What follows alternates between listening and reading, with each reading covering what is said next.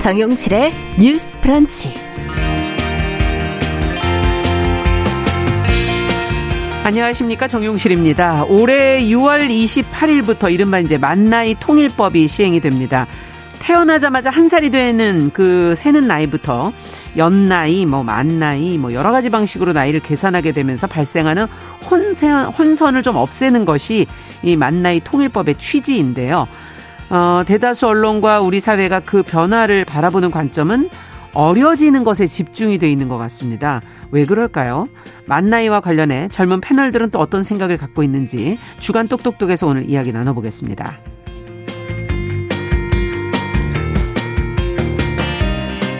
자, 우리는 다 누군가의 팬이기도 하지요. 좋아하는 배우, 가수, 작가, 정치인까지 때로는 너무 맹목적일 정도로 마음의 지분을 크게 내주고 있는데요. 그런데 우리의 사랑과 응원이 상처가 돼서 돌아올 때가 있습니다. 이렇게 사랑하고도 상처받는 팬의 마음을 솔직하게 담아낸 다큐멘터리가 있습니다. 바로 성덕이라는 작품인데요. 공개된 직후부터 지금 꾸준히 화제와 공감을 일으키고 있는 이 성덕의 오세연 감독 오늘 초대석에서 만나보겠습니다. 기대해 주시고요. 1월 6일 금요일 정용실의 뉴스 브런치 문을 엽니다.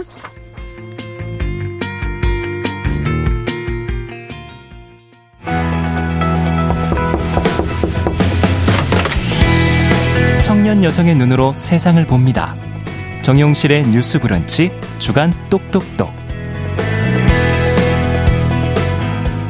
네, 금요일에는 주간 똑똑똑으로 시작을 해보겠습니다. 사회 현상에 대한 청년 세대 여성들의 조금 다른 생각들 귀 기울여 들어보는 시간입니다. 오늘도 두 분 모셨습니다.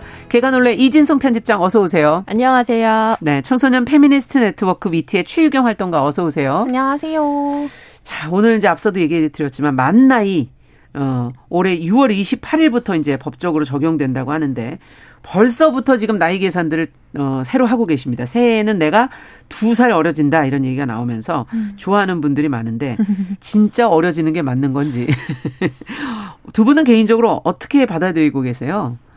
어, 네. 사실 우리나라에서 쓰이는 나이 이제 계산법이 세는 나이, 만 나이, 연 나이 음. 이렇게 세 종류인데 우리에게 아무래도 가장 익숙한 건 태어나자마자 한 살인 세는 나이일 거예요. 그렇죠. 근데 사실 민법상 나이는 이미 예전부터 만 나이를 의미했고 음. 다른 법에서도 이걸 쓰고 있어서 이번 만 나이 통일 조치 조치가 법률 행정에 쓰이는 나이 계산법을 뭐 변경하는 게 아니라 음. 그냥 이제 이미 쓰던 것들을 재확인하는 조치라고 음. 하더라고요. 음, 그래서 아무래도 무슨 의미가 있나 싶은 생각이 사실은 좀 먼저 들었고 좀 음. 혼란스럽지 않을까라는 생각이 들었는데 동시에 이게 어려지는 거라서 좋아하는 거지.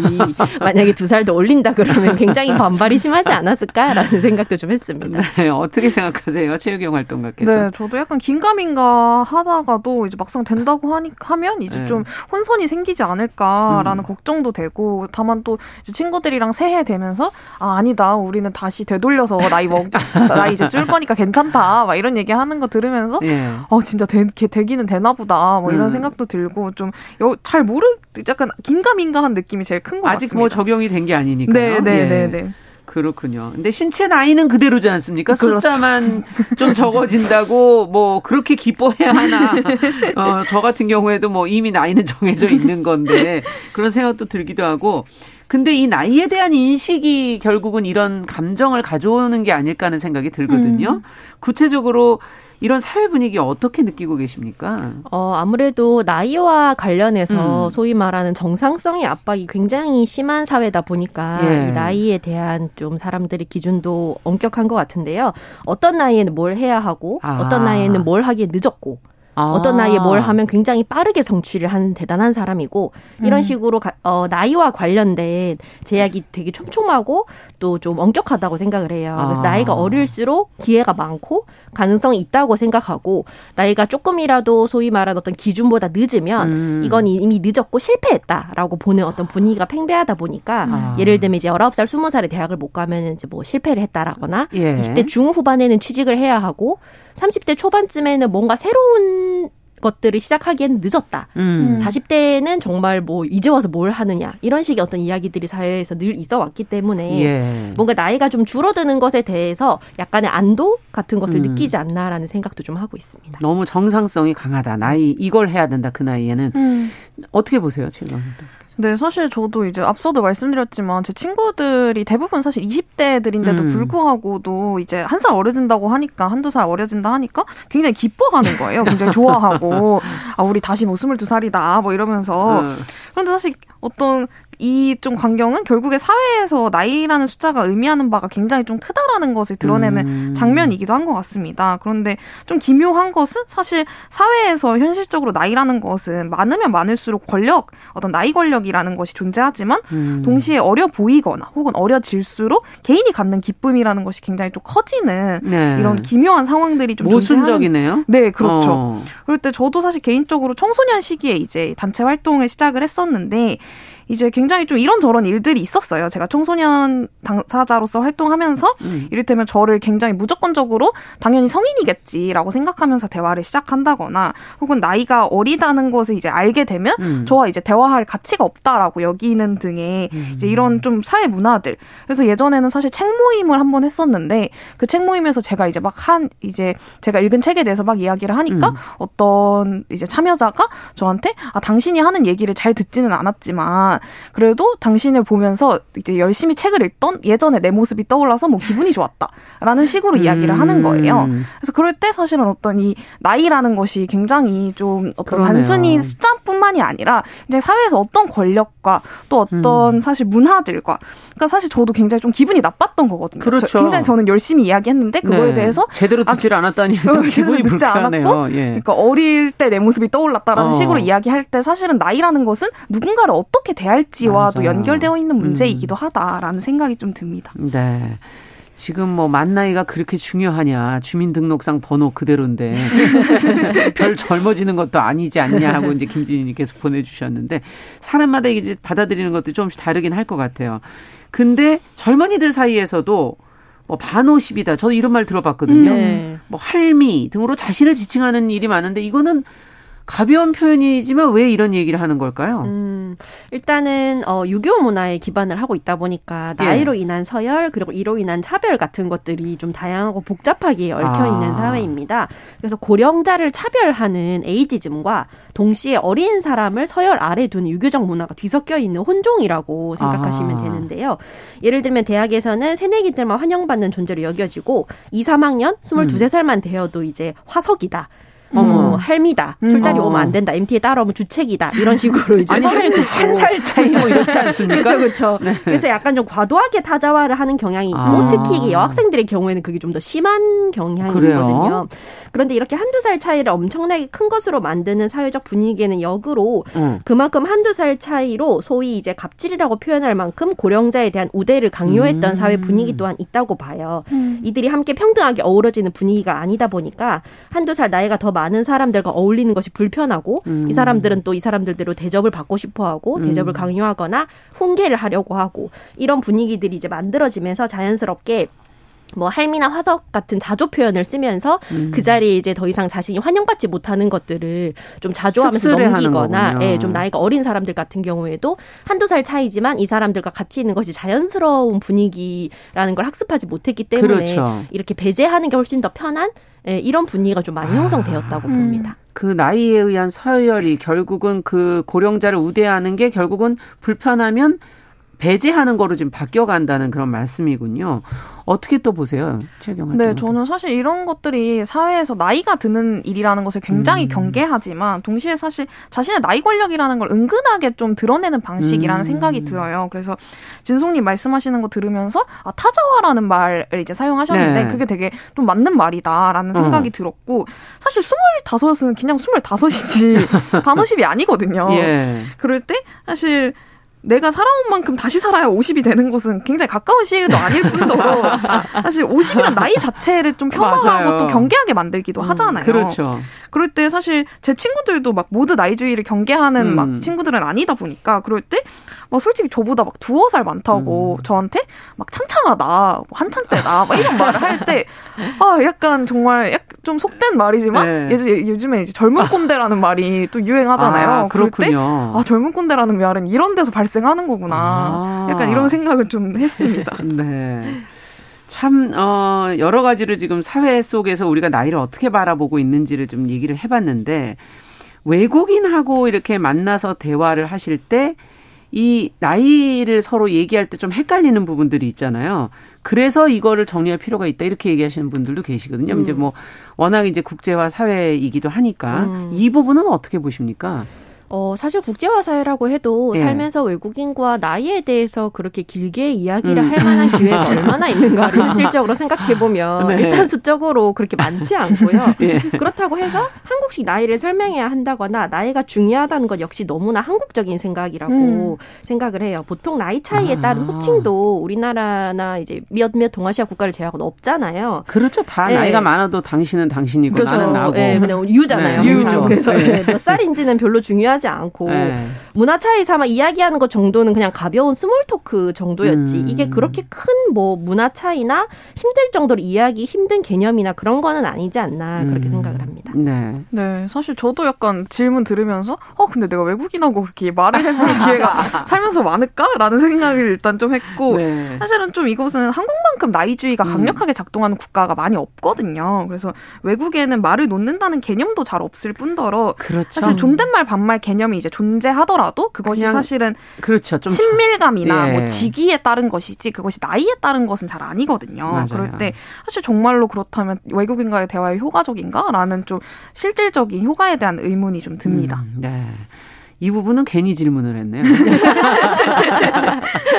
자, 근데 앞서 얘기해 주신 어, 이 나이로 인한 차별과 나이 서열 뭐 이런 얘기를 해 주셨는데 지금 이제 나이가 한국 나이가 만 나이로 바뀌게 되면 서열이 바뀌는 거 아닙니까? 음. 이 부분은 어떻게 되는 건가요? 서열 정리라는 이 부분에 대해서는 고민 한번 해보셨는지. 아, 네. 이것도 굉장히 한국적인 문화이자 네. 풍경이라고 할 수 있는데요. 예전에 이제 뭐 방송사에서 만들었던 연습생들이 101명 나와서 경쟁을 벌이던 이제 아. 프로듀스 101이라는 프로그램에서 예. 굉장히 인상 깊고 또 다분히 한국적이다라고 생각했던 장면이 있는데 연습생들이 차례차례 나와서 어색하게 이제 101명이 앉아있는 상황에서 네. 서로 자기소개를 하고 어. 나이를 밝히면서 호칭 정리를 합니다. 아, 그 안에서? 네, 누가 언니냐, 아. 누가 동생이냐, 음. 너는 몇 살? 이런 걸 하면서 근데 그 순간 한두 명이 어 근데 저 빠른 년생이라고 하면서 하면 갑자기 정적이 예, 정적이 깔리면서 어. 떻게 해야 하는가 하고 어. 그 친구들끼리 여기가 학교도 아니고 그러다 보니까 그렇죠. 되게 어색해하는 장면들을 보고 사람들이 어 너무나 한국적이다 하고 음. 이제 웃었던 그런 장면이 있는데요. 이제 아무래도 빠른 년생이 껴 있어서 호칭이 꼬이는 경우에는 이걸 이제 가짜 족보다라고 해서 이제 음. 개족보라고도 칭할 정도로 네. 이 호칭을 가지고 굉장히 좀 여러 가지 해프닝이 벌어지는 그래요. 이 호칭 때문에 저 정리를 하려고 그러는 거죠. 네, 네 그런 거죠. 근데 이제는 네. 빠른 년생 개념이 없어졌지만 어, 저희는 좀 있는 세대를 음. 살아온 입장에서 서른 살이 되던 해에 이제 빠른 년생 친구들이 갑자기 자기는 아직 스물아홉 살이다. 이렇게 네, 발을 싹 빼더라고요. 네. 어, 이상하다. 스무 살 될 때는 같이 스무 살이라고 해놓고 그래서 저희가 그럴 거면 지금부터 언니라고 불러라. 라고 이제 저희도 약간 젊은 꼰대 짓을 했었는데요. 이게 아. 아무래도 한국 한두 살 차이를 가지고 음. 엄청난 일로 만드는 아. 한국 사회의 어떤 폐해를 보여준다고 생각을 해요. 예. 그리고 개인적으로는 언니, 누나, 형 오빠 같은 표현들도 뭐랄까 너무 성별 중심적인 호칭이지 아. 않나? 그리고 다양한 성 정체성이나 관계를 포함하지 못하지 않나? 그리고 너무 가족도 아닌데 그렇게 호칭을 해야 되나? 그런 네. 생각도 좀 들 때도 있어요, 저는. 맞아요. 네. 그리고 각 호칭별로 좀 아무래도 사회적으로 녹아 있는 여러 가지 아. 감정 같은 것들이 있기 때문에 어, 또 그 안에 여러 가지 권력 관계가 내포되어 있기도 하거든요. 그렇죠. 그래서 음. 20대 초반에는 오빠라고 불러보라는 요구들이 굉장히 난감했던 기억이 나고 음. 나이가 드니까 그런 게 없어져서 좀 편했었거든요. 네. 그냥 누구 씨, 누구님, 누구 이렇게 좀 간결해졌으면 그렇죠. 하는 바람이 좀 있습니다. 음. 네. 어떻게 보세요, 최경 활동가? 네, 사실은 결국에 한국 사회에서 가지 어떤 나이가 가지는 권력과 위력이라는 것이 너무 음. 좀 과도하게 크기 때문에 발생하는 문제인 것 같습니다. 음. 그럴 때 사실 나이 사, 어떤 나이라는 것이 사회에서 가지는 의미가 그렇게 크지 않다면 음. 어떤 이렇게 한두 살 차이가 뭐 새로 나게 되는 것이 뭐가 중요할까라는 생각이 좀 들고 음. 그런데 그에 비해서 우리나라에서 사실 나이가 가지는 의미라는 게 너무 크고 음. 뭐 이를테면 사실 진성님이 말씀해 주셨 다시피 이제 처음 우리가 처음 누군가를 처음 만난다고 했을 때 이렇게 흔히 상상하는 광경이 이제 나이가 어떻게 되세요? 라고 먼저 물어보고 이제 아 내가 형이네 말 놓을게 말 편하게 할게 뭐 이런 식의 메커니즘이 굉장히 우리에게 네. 익숙하잖아요. 어디 술자리에서 막 어. 그럴 때막 저도 예전에 카페 알바를 처음 시작을 했었는데 네. 그때 막 사장님이 아 여기는 몇 살이고 뭐 이름이랑 아. 나이를 오. 이제 먼저 소개 여기는 몇 살이고 아까 언니네 뭐 어떻게 말 편하게 해 뭐 약간 이런 식으로 음. 하는 걸 보고 되게 좀 놀랐던 기억이 있거든요. 네. 그럴 때 사실 이 메커니즘에는 나이가 사람을 판단하는 중요한 요소일 뿐더러 음. 상대방이 나보다 나이가 어리다면 말을 동의 없이 놓아도 되고 나이가 어린 사람과 그렇죠. 또 많은 사람의 관계는 동등한 친구, 동등한 어떤 동료 관계가 아니라 형 동생만으로 정립된다는 어떤 이런 음. 다양한 요소와 좀 권력 관계들을 보여주고 있거든요. 그럴 네. 때 이런 부분에 대해서 좀 더 고민해 볼 필요가 있지 않나라는 생각이 듭니다. 네. 지금 김진희 님께서 나이에 따라 서열을 매긴다는 것도 차별 아닌가요? 이렇게 적어주신 음. 분도 계셨고 어, 김지영님께서는 외국인들은 일단 웬만하면 나이를 묻지도 않습니다. 그렇죠. 이렇게 써주신 분도 계시고. 자, 그러면 우리가 나이에 이런 어떤 어, 서열이라든 이런 걸 무너뜨리려면 그렇지 않게 살아야 되잖아요. 음. 삶이. 어, 과연 그러면 최경 활동과 나이와 상관없이 친구 관계를 어떻게 맺고 계시는지. 음. 어, 최대 몇 살 차이 나는 친구까지 점검을 한번 들어가 보겠습니다. 어, 네. 네. 그리고 그 나이에 다른, 어, 나이가 다를 때 어떤 장점과 단점이 있는지 이런 것도 한번 좀 음. 얘기를 해주세요. 네. 제가 그래서 이 질문을 이제 사전에 받고 네. 몇살 차이가 최대 날까라고 생각을 해봤는데 제 가장 가, 가까운 친구 중에 71년생이 있는 거예요. 네. 그래서 저, 저희 아버지가 근데 72년생이시거든요. 아. 그럴 때 이제 아버지보다 나이가 많은 친구가 있, 있구나라는 걸 좀 더 저도 다시 확인해 보는 좀 계기가 되기도 했고 음. 그런데 사실은 좀 친구의 나이에 따라서 네. 좀 관계 맺는 방식이 다른가라고 했을 때 어떠세요? 그렇지는 않은 것 같아요. 그러니까 물론 당연히 나이가 어떤 나이라는 것이 위력 관계로서 쉽게 변모할 수 있기 때문에 네. 그 부분에 대해서 조심하고 경계할 필요가 있지만 사실은 굉장히 좀 어, 생, 상상하시는 것보다는 그냥 음. 우리가 보통 친구 관계를 맺듯이 맺는다. 그렇죠. 네, 이를테면 그냥 친구 네. 관계를 우리가 어떻게 맺나요? 라는 질문을 하지는 않잖아요. 음. 그럴 때 그냥 친구가 되듯이 원래 되듯이 된다. 뭐 이런 음. 좀 생각이 들었고 그럴 때 어떤 나이에 따라 어떤 나이가 많은 사람과 친구 관계를 맺기 때문에 좋은 점이 어떤 생긴다기보다는 좋은 어떤 사람과 만났기 때문에 사실 좋은 점이 아. 생기는 것에 좀 더 가까운 것 같아요. 사람이 중요한 거지 나이는 중요하지 않는 거다. 그렇죠. 음. 어 근데 그렇게 말하니까 되게 상투적인 말인 것 같지만 네. 그럴 때 좀 좋은 음. 점을 뭐 그나마 좀 찾자면 더 다양한 사람들과 관계 맺을 아. 수 있다는 것. 사실 동갑만과 친구를 맺을 수 있다는 어떤 암묵적인 룰을 그러면 그 생각보다 그 71년생 분하고는 처음에 나이를 서열 정하지는 않으셨던 거군요. 그렇죠. 그냥 때. 이제 그냥 음. 이름 소개하고 그, 사실은 음. 나이도 잘 몰라서 이번에 몰랐고. 물어보고 왔어요. 아. 어, 너몇 살이냐 혹시. 네. 물어보고 왔는데 그럴 때 사실 어떤 동갑만과 친구를 할 수 있다라는 것은 좀 굉장히 좀 인간관계를 협소하게 만들거든요. 맞아요. 그럴 때 나이를 넘어서 내가 내가 그냥 좋은 사람과 관계를 음. 맺을 수 있다라는 상상력이라는 것은 음. 세계를 굉장히 새롭게 구축하는 일이기도 하다라는 네. 생각이 좀 듭니다. 그러네요. 사람을 보고 일단 그쵸 음. 친구는 제일 중요한 게 그거죠. 음. 이진성 편집장께서는 어떠세요? 어, 네, 저도 이제 독립 출판을 하면서 만난 친구들이나 음. 이제 페미니즘 활동가 그리고 작가 친구들과는 이제 음. 나이를 신경 쓰지 않고 교류하고 친구를 사귄 지가 좀 그렇죠. 오래됐는데요. 서로 똑같이 존대를 쓰거나 똑같이 이제 반말을 아. 쓰는 식으로 이제 딱히 호칭도 그냥 뭐 친구지만 뭐 누구님 아니면 누구님? 누구 씨 뭐 예, 아니면 씨. 별명을 예. 부르거나 예. 그런 식으로 하는데 그래서 지금 생각해 보면 몇 년 동안 친하게 지냈는데도 나이를 모르는 경우도 되게 많아요. 아, 안 물어봐가지고. 네, 제 친구를 이제 누구한테 소개시 켜줬는데 누가 이제 근데 그분 몇 살이야라고 하면은 음. 제가 모르겠는데라고 하는 경우가 좀 빈번하거든요. 예. 네, 그래서 나중에 확인해 보면 이제 서로 나이가 맞지 않는 경우도 좀 있었는데 음. 그게 사실은 중요하지 않은 거죠. 그리고 음. 또 어, 10살 이상 어린 차이, 이제 어리게 차이가 나는 친구도 있는데, 아. 이 경우에는 제가 아무래도 나이가 많으니까 한국 사회에서 주어지기 마련인, 아까 유경님이 말씀하셨던 것처럼 어떤 관계에서의 위력이나 음. 권위 같은 거를 좀 신경을 써야 하기는 음. 할 거라고 생각을 하는데, 네. 예, 그러면서 이제 좀 더 이전에 지금 동갑이나 소위 말하는 또래들끼리만 만날 때는 몰랐던 세상에 대해서도 많이 음. 알아가기도 음. 하고 다양한 커뮤니케이션 방법을 배워가는 면도 있어서 음. 굉장히 좋다고 생각을 하고 있습니다. 네. 주변에선 이거를 어떻게 바라보고 있, 다고 음. 느끼세요?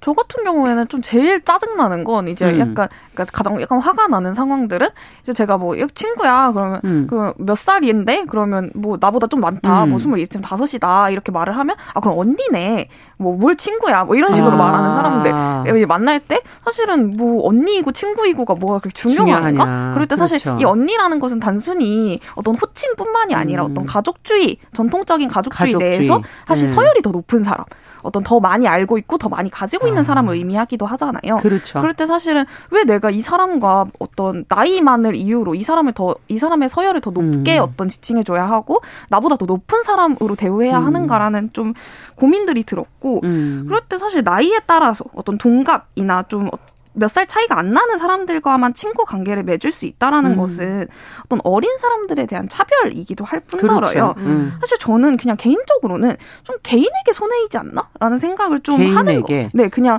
그러니까 이것이 차별이고 뭐 어쩌고 이런 문제를 떠, 떠나서. 떠나서 물론 떠날 수 없지만 떠나서 음. 그럴 때 그냥 음. 개인에게 저는 손해라는 생각을 좀 이렇게 나이와 상관없이 친구 관계를 맺으면서 좀 그러네요. 많이 하는 것 같아요. 왜냐하면 관계의 폭이 좁아지죠. 그렇죠. 네. 그럴 때 어떤 나이라는 것이 어떻게 무자르듯이 여기까지는 나와 음. 친구를 맺을 수 있는 사람, 뭐 여기서부터는 없는 사람으로 음. 나뉘지 않잖아요. 그럴 때 나이가 많은 사람들 중에서도 좋은 사람들이 많듯이 사실 나이가 음. 어린 사람들 중에서도 좋은 사람이 많거든요. 맞아요. 그럴 때 저는 나이가 어리기 때문에 그 어떤 좋은 어, 사람과도 친구 관계를 음. 맺을 수 없다라고 생각하는 거 사실 좀 본인에게 손해이지 않나라는 음. 생각을 좀 들었습니다. 지금 두 명, 두 분이 지금 재밌는 의견을 보내 주셨는데 김동욱님께서는 형 동생 하면 동생은 형 대접해주고 얻어먹어요.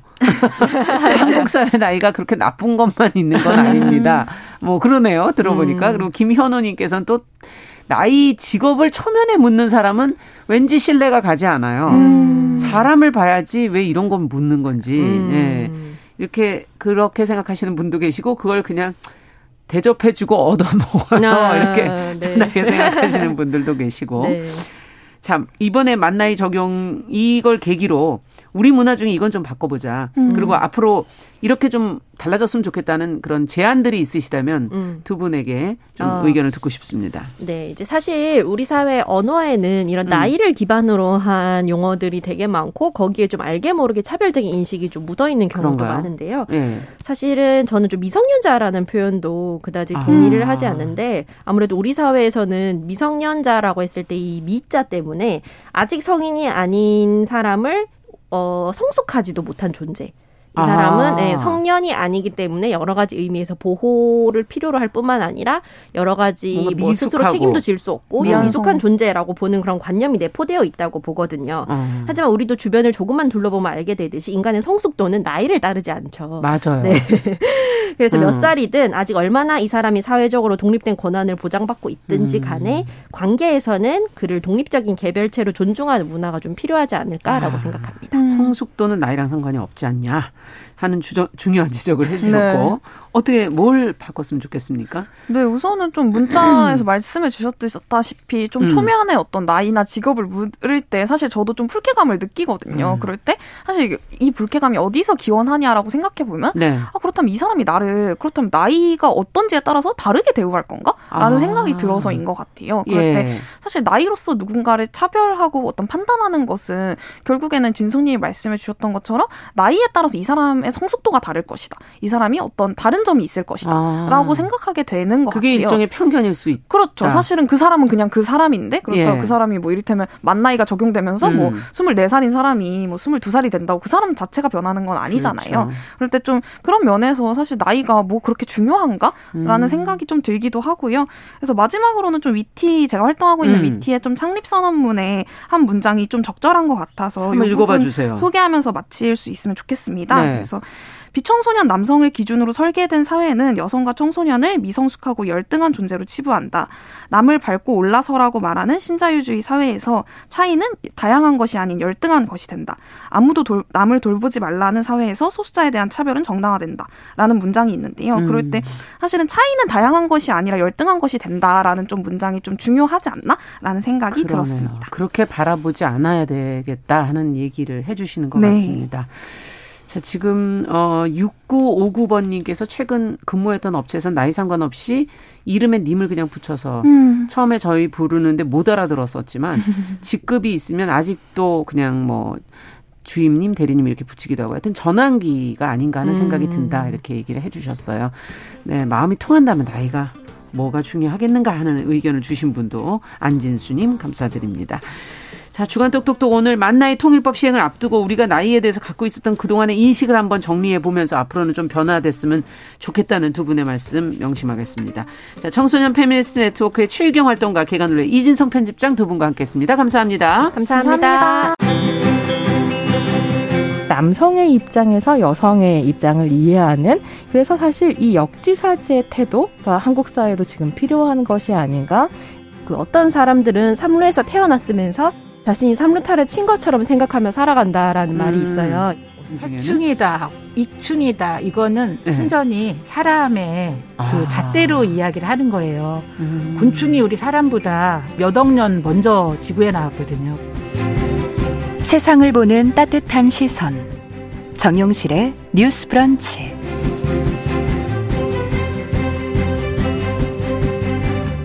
네, 정용실의 뉴스 브런치 듣고 계신 지금 시각 11시 31분입니다. 자, 금요일에는 항상 다양한 분야에서 활약하는 여성들 만나보고 있습니다. 초대석 시간이죠. 어, 좋아하는 연예인을 뉴스 사회면에서 보면 아, 팬들의 마음은 과연 어떨까요? 억장이 무너진다고 하던데요.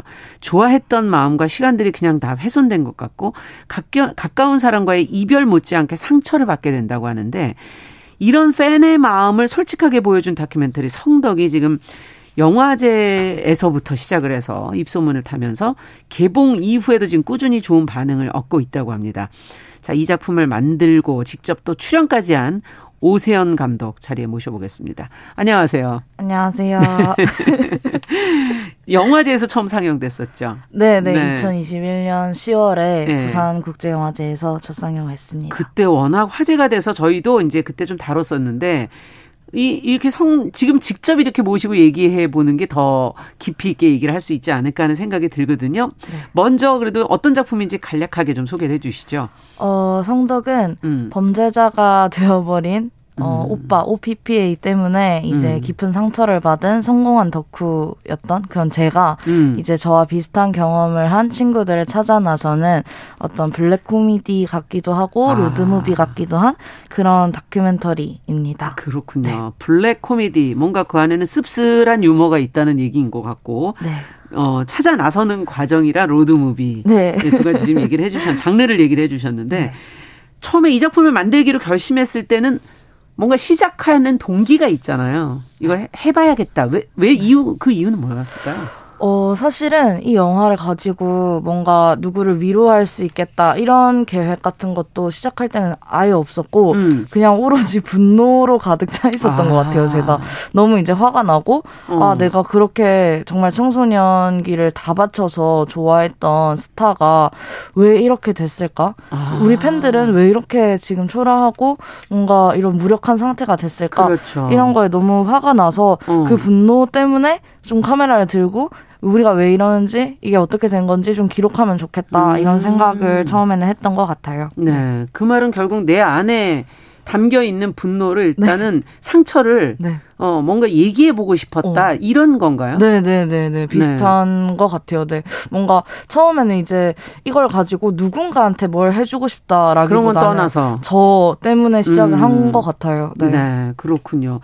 자, 영화가 공개된 직후부터 지난해 하반기 개봉을 거쳐 지금 이제 계속 관심을 꾸준히 받고 있는데 개봉 지금 14일 만에 만, 만 명 관객을 돌파했다 지금 그런 얘기도 들리거든요.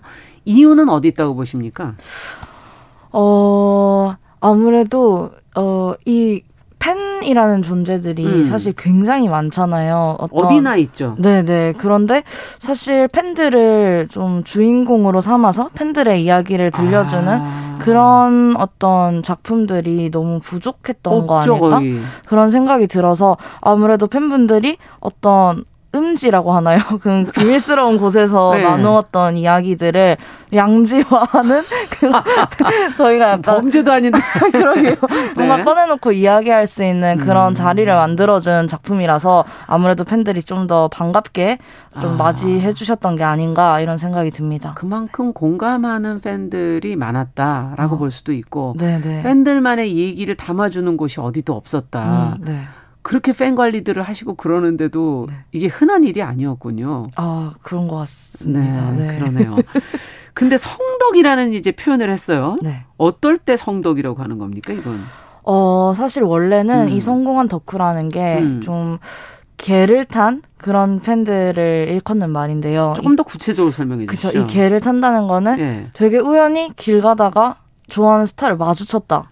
그렇게 아. 되면은 우와 나 성덕됐다 이런 얘기를 하고 어. 뭐 거기에다 뭐 사진을 찍는 기회가 생기거나 어. 사인을 받게 된다거나 어. 또는 더 나가서는 이제 내가 좋아하는 사람이 나를 기억해주고 어 아. 채연아 또 왔네 이런 말들을 해줬을 때 네. 우와 나 이제 진짜 성덕이 됐다 이런 얘기들을 되게 만연하게 많이 하는 것 같아요. 그럼 본인도 네. 성덕이신 겁니까? 그렇죠. 저도 성덕이었죠. 저 어떤 같은, 성덕이었습니까? 네. 저 같은 경우에는 그때 당시에 중학 생이었어서 음. 좀더 대범한 그런 겁이 없을 네, 네. 나이였죠. 그, 런 팬이었는데 네. 그 기억에 남고 싶다 이런 욕망이 너무 강해가지고 어. 와 한복을 입고 팬 사인회 찾아가서 유일하게 네네네. 그래서 이제 일단은 복장으로 각인을 시켜야겠다. 이런 딱 생... 기억에 남긴 하겠네요. 네네. 그래서 그렇게 한 두 번, 세 번 이렇게 찾아가니까 기억을 해주더라고요. 근데 그 어. 뒤로는 이제 그런 어떤 그 한복을 입은 뭐 코스프레 약간 이런 것들 때문에 또 방송에도 같이 출연을 하게 되고 그러면서 아, 방송에도 같이 출연하셨어요? 네, 네, 네, 네. 저기 어떤 방송에 저 M사의 별바라기라는 그런 아~ 프로그램이 있었는데 스타랑 팬이 같이, 같이 나오는, 나오는, 토크쇼. 네네. 그래서 거기에 제가 출연을 하면서 완전 성공한 덕분에 네 이제 굳, 굳혀버렸죠 성덕으로.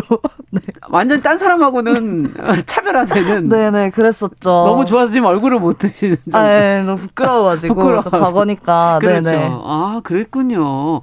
방송까지 같이 한 어, 성덕이셨군요. 네.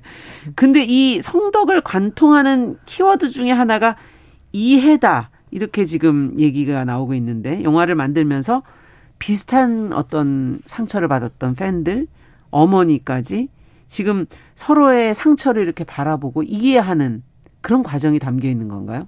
이 안에는? 어, 네, 뭐 그런 과정들이 또 담기게 된 것 같고, 음. 어, 사실은 이렇게 좀 이 영화를 보고 음. 이해라는 키워드를 좀 두 가지 의미에서 말씀들을 해주시는 것 같아요. 어떻게 표현하시나요? 하나는 이제 예. 이 팬들 간에 서로의 감정을 이해하고 그러면서 좀 더 앞으로 나아가는, 음. 그러니까 뭐 서로를 위로할 수도 있겠고 앞으로의 덕질을 긍정할 수도 있겠고 음. 그런 의미에서 좀 이해라는 키워드가 이 영화 안에서 잘 보이. 보인다라는 말씀을 해주시는 분들도 계시고 음. 그리고 또 다른 의미에서 되게 감사한 반응들은 덕질이라는 것 자체를 이 영화 때문에 이해하게 됐다 아. 이런 말씀들도 많이 해주시더라고요. 그러겠네요. 그래서 좀 사실 저는 되게 신기했어요. 사실 이 제목이 오는 제목에서 오는 어떤 약간 장벽이랄까요? 성덕이라고 하니까 아까 말한 것처럼 굉장히 덕후여야지만 이 영화를 봐야 될 것 같고 그런 기분이 응. 들 수도 있으실 것 같은데 그래도 이제 전혀 덕질을 해본 적 없다고 주장하시는 분들도 그런, 보시고 네 그런 분들께서 보시고 처음으로 덕질이라는 거를 이해하게 됐다 그런 음. 마음을 좀 공감하게 됐다 이런 음. 말씀들을 해주시기도 하더라고요. 네. 네. 어쨌든 팬들끼리의 이해든 새로운 분들이 네, 이 네. 예, 덕후에 대해서 이해를 했든 어쨌든 이해라는 것이 하나의 이걸 매개로 한 그 이해의 공동체를 만들어가는 어. 뭐 그런 역할을 하신 것 같기도 하다는 생각도 네. 드는데 앞서 이제 처음에 시작은 본인의 상처에서 시작이 되셨다고 네, 네. 얘기하셨잖아요. 네. 분노. 왜 이렇게 됐을까? 내가 좋아하는 이 연예인이 끝이 안 좋았던 거잖아요. 그 연예인이 네네, 범죄자가 됐다고 얘기를 하셨잖아요. 네네. 누군지 저는 이제 알고는 있는데. 음. 근데 그렇게 되면 마음은 어떻습니까? 팬으로서 좋아하는 마음은 사라지지는 않을 것 같기도 하고 개인적으로 어, 또그 네. 경험도 사실은 그렇게 누군가를 좋아했다는 경험이 또 사라지는 건 아니잖아요. 네, 네. 그러면 덕질 자체를 뭐 후회하게 되는 겁니까? 그거는 또 아닌가요?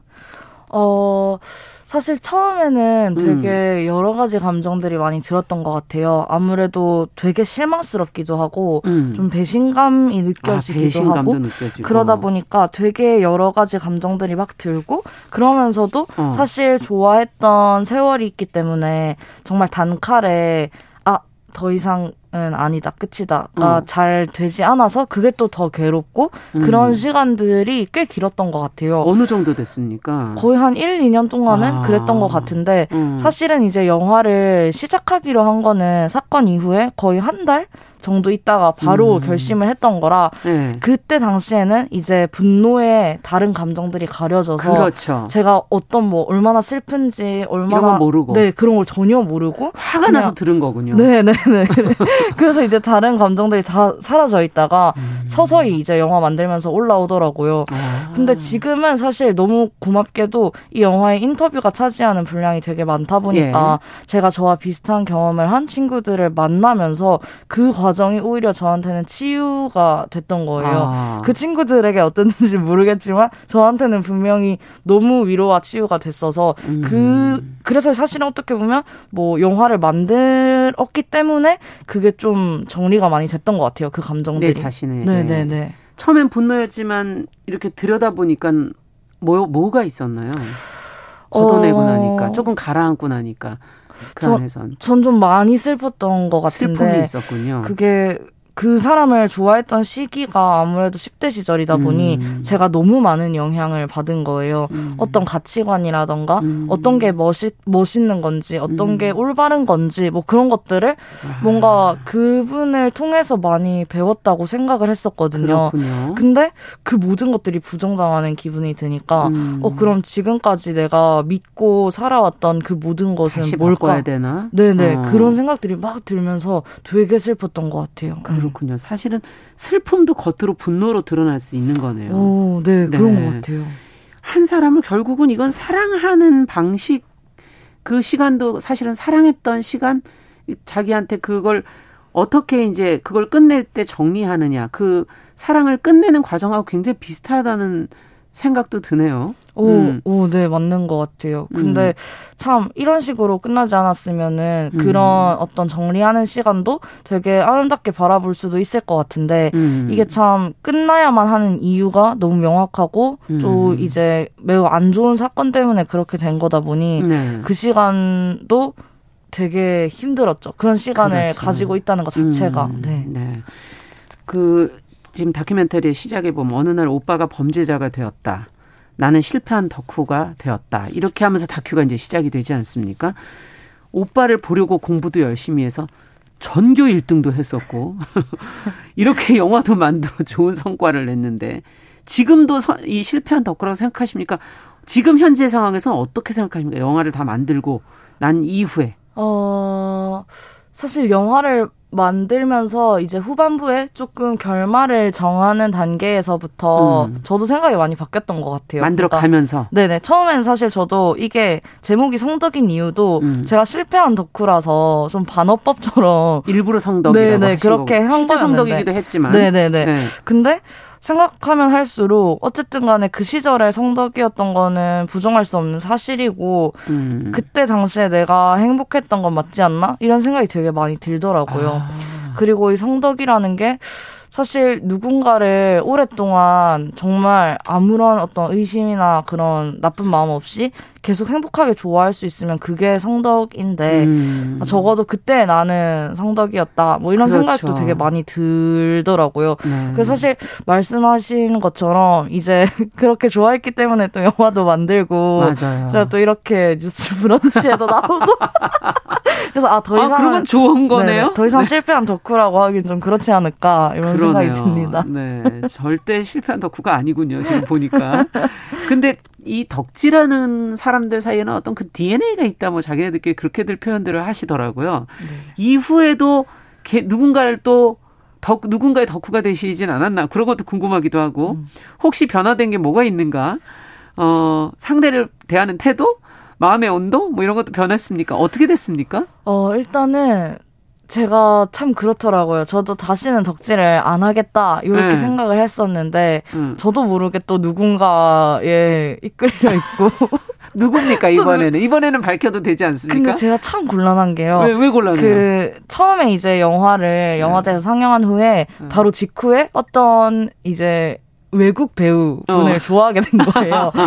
그렇게 좋아하게 됐던 거는 네. 또 이제 아무래도 언어가 통하지 않으니까 아. 무래도 좋은 것만 번역되지 않을까 이런 생각도 좀 있었는데 네. 근데 너무 안 좋은 사건은 또 금방금방 번역이 되더라고요. 아. 또 그분도 사건 사고가 터진 거예요. 어머. 그래서 우리나라뿐 아니니까 이분은 얘기해도 되나요? 아, 아 마음의 상처 때문에 얘기하지 아, 네, 좀, 못하겠습니까? 네, 근데 이제 예. 제가 그분을 좋아하는 거에 어. 대해서 막 글도 많이 쓰고 막 그랬었다 아, 보니까 아, 또 팬분들이 막 이렇게 아 감독님 어떻게 새로 또 네네 다들 약간 조롱 조롱과 놀림과 위로와 그래서 이제 그때 이후로 예. 또 다른 분들께서는 뭐 이제 감독님은 누굴 좋아하면은 공지를 해줘라 피해가게 어. 제가 좋아하는 분마다 다 이제 안 좋게 되는 것 같다고 아니 그건 너무 한 편견 아닙니까? 제가 되게 상처를 받았어요. 네. 그래서 친한 친구는 또 네. 이제 어떤 아이돌 팬인데 제발 우리 판에는 들어오지 말라고 나 요즘 행복한데 절대 방해하지 말라고 그런 얘기도 하고. 네. 그래서 요새는 좀 달라진 게 있다면 뭐가 달라지? 누굴 좋아하든 말할 수 없고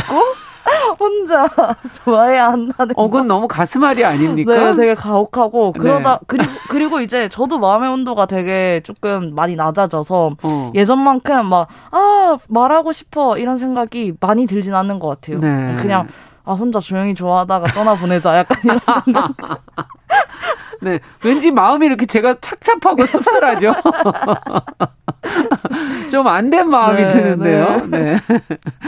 지금 박미영님께서 어, 기사를 보고 사실 관심을 가지게 된 어. 작품이라고 그러시면서 영화를 아직 못 봤는데 지금 감독님 말씀을 들으니까 빨리 보고 싶다. 왠지 공감되는 것 같다.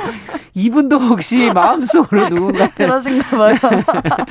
덕후가 아니실까 이런 생각이 들기도 하는데 참 사랑하는 거는 뭐 잘못이 아니죠. 누군가를 사랑한다는 거. 그 자체가 네. 사실 참 행복한 어, 일이고 맞아요. 그런 순간이고. 네. 그런데 이해하기 힘든 그런 사랑, 옆에서 볼 때 또 이해하기 힘든 사랑들도 있는 건 또 사실이거든요. 네. 어, 예전에 그래서 감독님은 그 박근혜 전 대통령의 팬들이 모인 그 태극기 집회에도 가셨다고 들었는데 네. 그때는 어떤 생각이 드셨습니까? 어, 이제 영화에 이 태극기 음. 집회 방문한 장면이 등장을 하는데요. 네. 사실 여기에 대해서 저도 고민이 되게 많기는 했는데 음. 가장 먼저 그 이 저의 어떤 구오빠 예전에 좋아했던 그, 그 연예인에게 연예인. 예.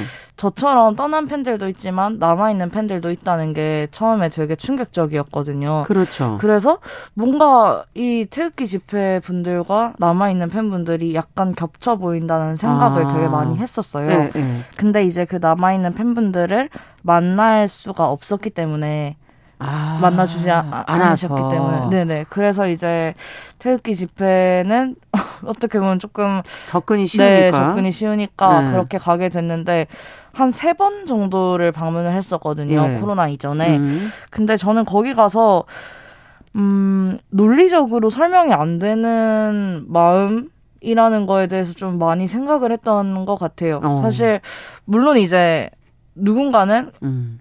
어, 본인의 논리에 따라서 그들을 이렇게 지지하고 사랑하는 것일 수도 음. 있지만 또 한편으로는 이게 논리적으로 옳지 않다고 해도 맞지 음. 않다고 해도 음. 그 사람의 마음이라는 거는 어쩔 수가 없나 이런 생각들을 되게 많이 했어서 그분들에게 뭔가 그러니까 그분들을 공 뭐랄까요 공감하기보다는 저도 이해를 했다고 음, 해야 될까요? 이해를 했다고 네, 할까? 네, 그때 음. 그런 것들을 되게 많이 느꼈던 것 같아요. 네. 네. 사람이라는 게 마음이 그렇게 머리가 그렇게 그걸 제압할 수도 없는 네, 거고 네. 내 뜻대로 되지 않는 부분도 분명히 있다. 지금 그 얘기를 하시는 거죠. 네, 네, 맞아요. 네.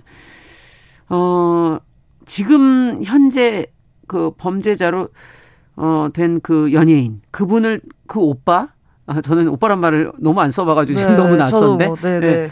그분을 떠올리면 어떤 감정이 드십니까? 현재 지금은 영화도 다 찍고 이제 많은 과정을 거쳤잖아요. 네. 감정도 내 감정도 다 들여다봤고 네. 어떤 마음이 드세요 이제는? 어... 안쓰러움? 아니면 무덤덤? 뭐 안쓰럽지는 않고요 전혀. 음. 오히려 저희 같은 팬들이 안쓰럽다는 생각이 많이 들고 음, 그렇죠. 그분 떠올릴 때는 사실 뭐 밉거나 그런 마음들도 이제 다 음. 사라지고 음. 되게 덤덤한 상태인 게 맞는 아, 것 같아요. 네. 그렇군요. 네. 감정이 많이 치유가 된 거군요. 어떻게 본다면. 네 네. 그리고 음. 벗어난 것 같아요. 벗어났다. 그러니까 영화 만들면서 사실 음. 영화 만드는 게 거의 만으로 3년? 그리고 음. 그 이후의 시간이 또 1년하고도 반 이렇게 그렇죠. 흘렀는데 많이 흘렀네요. 네. 그러면서 되게 영화 만드는 과정도 그렇고 만든 이후에 관객분들 음. 만나서 대화하는 과정도 그렇고 아. 치유가 아. 많이 됐던 것 같아서 이제는 덤덤합니다. 네. 어, 영화 성덕의 그걸 책 성덕 일기란 또 책을 통해서 다큐를 통해서 못한 얘기도 하셨고 네. 앞서 잠시 얘기해 주셨듯이 관객과의 대화도 꾸준히 하고 계시고 이렇게 자기의 가, 처음에 감정을 가지고 영화를 만들고 그걸 글로 또 쓰고 또 대화를 나누고 이런 과정에서 각각 다른 느낌들이 있었을 것 같고 어떠셨어요? 각각? 아, 저는 이 질문이 사실 어렵게 느껴졌는데, 음, 음 아무래도 영화를 만들 때는 좀 더, 어, 재미를 생각하면서 편집을 하게 되니까 그렇죠. 이 하고자 하는 이야기가 물론 가장 중요하지만 음. 좀그 어떤 큰 맥락에 의해서 제거되는 부분들도 생기고 아. 음, 그랬던 것 같아요. 그럴 수 있겠네요. 네, 그리고 또 글을 쓴다는 거는. 네. 근데 글 같은 경우에는 제가 성덕일기라는 책을 낸것 자체가 일부가 아예 그냥 제가 영화 만들면서 썼던 실제 일기예요. 아. 네. 그러다 보니까 가공되지 않은 그리고 누군가에게 보여줄 거라고 전혀 생각을 못했던 글들이 그렇죠. 책이 된 거라서 좀, 좀 날것 그대로군요. 네네 좀 더 진솔한 네 아. 그런 이야기들이 많이 담긴 것 같다는 생각이 들고 음. 그리고 말 같은 경우에는 음. 어, 지금도 이렇게 말을 하고 있고, 말이라는 걸 되게 좋아하기는 하지만, 음. 사실 말이라는 건 순간, 순식간에 흩어지니까 네. 되게, 뭐랄까요. 항상 후회하게 된다고 아. 할까요? 그래서 관객과의 대화를 할 때마다 너무 즐겁게 하고, 그리고 음. 또 보통의 어떤 독립영화 관객분들은 조금 뭐랄까요, 음. 어 날카로우시달까? 뭔가 예, 많이 보신 분들이니까. 네네. 어, 이 장면은 어떻게 하신 건가요? 아. 이런 느낌인데 저희 관객분들은 전혀 다르세요. 그냥 어떤 저한테 질문이 있으시다기보다는 어떤 고해성사나 본인 고민, 얘기하러 오신 거군요. 고해상담. 아 감독님 저는 누구 팬이었는데요. 이렇게 시작을 하세요 다들. 어. 그래서 너무 이제 재미있으면서도 또 되게 상담을 하고 계신 네, 거군요 네, 네, 일종의. 네, 네. 근데 약간 네. 후회 아닌 후회 같은 게 많이 생기죠. 왜냐면 아 내, 내가 이런 영화를 만들었다는 이유로 이렇게 막 얘기를 들어줘도 되나? 네, 네, 네, 그렇게 얘기를 듣고 내가 막 하고 싶은 대로 이렇게 말씀을 드리고 이게 맞나 이런 생각이 또 되게 많이 그거보다는 아마 같은 팬으로서 같은 네. 고통을 겪은 사람으로서 어. 뭔가 얘기를 나누고 싶어 하는 어. 그런 감정이 아닐까 이런 어, 생각도 그런, 드는데요. 예. 네, 그래서 그렇군요. 네. 후회가 또 되기도 하고. 네. 어, 한예종 영화과 재학 중인 영화 학도시잖아요, 사실. 네. 네. 이건 이제 본인 얘기로 영화 학도로서 그냥 어, 시작해 보신 다큐멘터리고 네. 어떤 소재를 앞으로 어떤 작품 또 해보고 싶으신지 이제 어, 공부를 끝내시고 나면 이제 이 세계로 뛰어드셔야 되잖아요. 어, 네네, 그쵸. 어, 아무래도 극영화나 뭐 드라마에도 되게 관심이 많고 계속 음. 작업을 하려고 생각하고 있어서 음. 여러 가지 이야기들을 떠올리고 있는데 아무래도 완전히 새로운 이야기보다는 현실에서 조금 제가 접해봤던 이야기 음. 또는 거기에서 좀 어떤 아이디어를 얻은 이야기들이 많이 끌리기도 하고 네. 제가 잘 할 수 있는 이야기일 것 같다 이런 생각이 들고 요즘에 구상하고 있는 거는 어떤 병원의 이야기인데요. 음. 어떤 요양병원인데 그곳이 되게 기묘하고 웃기고 또 음. 어떤 슬픔도 있는 음. 그런 요양병원이에요. 음. 그래서 웃프다는 맥락에서는 성덕이랑 또 비슷한 느낌이 또 있기도 한 그런 작품을 그런, 생각하고 있습니다. 현실이 사실 그런 건가요? 웃기기도 하고 슬프기도 하고. 그런가 봐요. 제가 네. 블랙 코미디를 되게 좋아하는 것 같아요. 네. 네 말씀을 듣다 보니까. 네. 네, 네. 어, 그렇습니다. 그래서 지금 요양병원에 관한 이야기를 준비해 보고 계시다. 네. 어, 어떤 영화, 특별히 사랑하는 영화가 있으십니까? 영화 어. 학도시고 또 이제 학생으로서 이렇게 영화 감독으로 데뷔를 한 셈이시잖아요. 네, 어떻게 네. 보면. 네. 음. 어 오늘 좀 갑자기 떠오른 영화인데 음. 아무래도 전 영화를 볼 때 뭔가를 바라보는 시선을 제일 중요하게 음. 생각하게 되는 것 같아요. 네. 근데 제가 굉장히 좋아하는 감독님 중에 아니스 바르다라는 네. 프랑스 영화 음. 감독님 계신데 그분께서 만든 이삭 죽는 사람들과다라는 음. 다큐멘터리가 있어요. 예. 근데 그 영화 같은 경우에는 시작이 뭐냐면 길에서 음. 이 쓰레기를 주워서 사는 그런 어떤 홈리스 분들 네. 그분들을 보고 뭔가를 줍는 행위에서 그 이삭 줍는 여인들이라는 그 명화가 네, 네, 생각이 난 거예요. 아. 그래서 뭔가를 주우면서 살아가는 사람들에 대해서 어, 이야기를 하고, 근데 또 어떻게 보면은 본인도 뭔가를 주우면서, 그러니까 어떤 영감이라던가 어떤 이미지라던가 그런 길에서 것들을. 그걸 또 캐치하는 것도 줍는 거죠. 네, 수집하면서 살아가는구나. 아. 좀 약간 이런 식으로 좀 맥락이 연결되는. 그래서 그 홈리스 분들에서부터 영화 찍는 행위에까지 까지. 좀 이야기를 하게 되는 아. 그런 다큐멘터리인데. 굉장히 독특하네요. 네네. 근데 그 홈리스 분들을 되게 동등한 어떤 시선으로 네네 동등한 시선으로 바라보는 게 전 되게 좋았던 것 같아요. 음. 뭔가 동정하지도 않고 네. 그냥 그렇게 살아가는 사람들이라고 음. 인정해주는 그런 태도 그게 되게 흥미롭기도 하고 배우고 싶기도 하고 그랬던 음. 영화라서 또 사랑하는 작품이라고 오늘 얘기를 하게 됐습니다. 네. 네. 3487번님께서 누군가를 이렇게 열심히 좋아할 수 있는 그 열정이 너무 부럽다. 강민정님께서는 누군가를 조건 없이 어, 좋아할 수 있었던 그 시절에 본인이 너무 소중하다. 어, 맞아요. 예, 대상이 누구든 간에 그거는 빛났던 건 나다. 와. 아, 이렇게 적어주시기도 했네요. 와. 예, 아마 비슷한 분들 굉장히 많으신 것 같은데 네. 오늘 댓글이 많이 올라오는데요. 네, 너무 감사하네요. 네, 영화 다큐멘터리로 직접 또 확인하시면 더 좋을 것 같습니다. 금요초대석 다큐멘터리 성덕의 오세영 감독과 이야기 나눠봤습니다. 말씀 잘 들었습니다. 감사합니다. 감사합니다. 자, 정용실의 뉴스 브런치 금요일 순서도 같이 인사드리겠습니다. 저희도 어, 마지막으로 싸이의 연예인 들으면서 이 시간 마무리하도록 할까요? 전 다음 주에 뵙겠습니다. 안녕히 계십시오.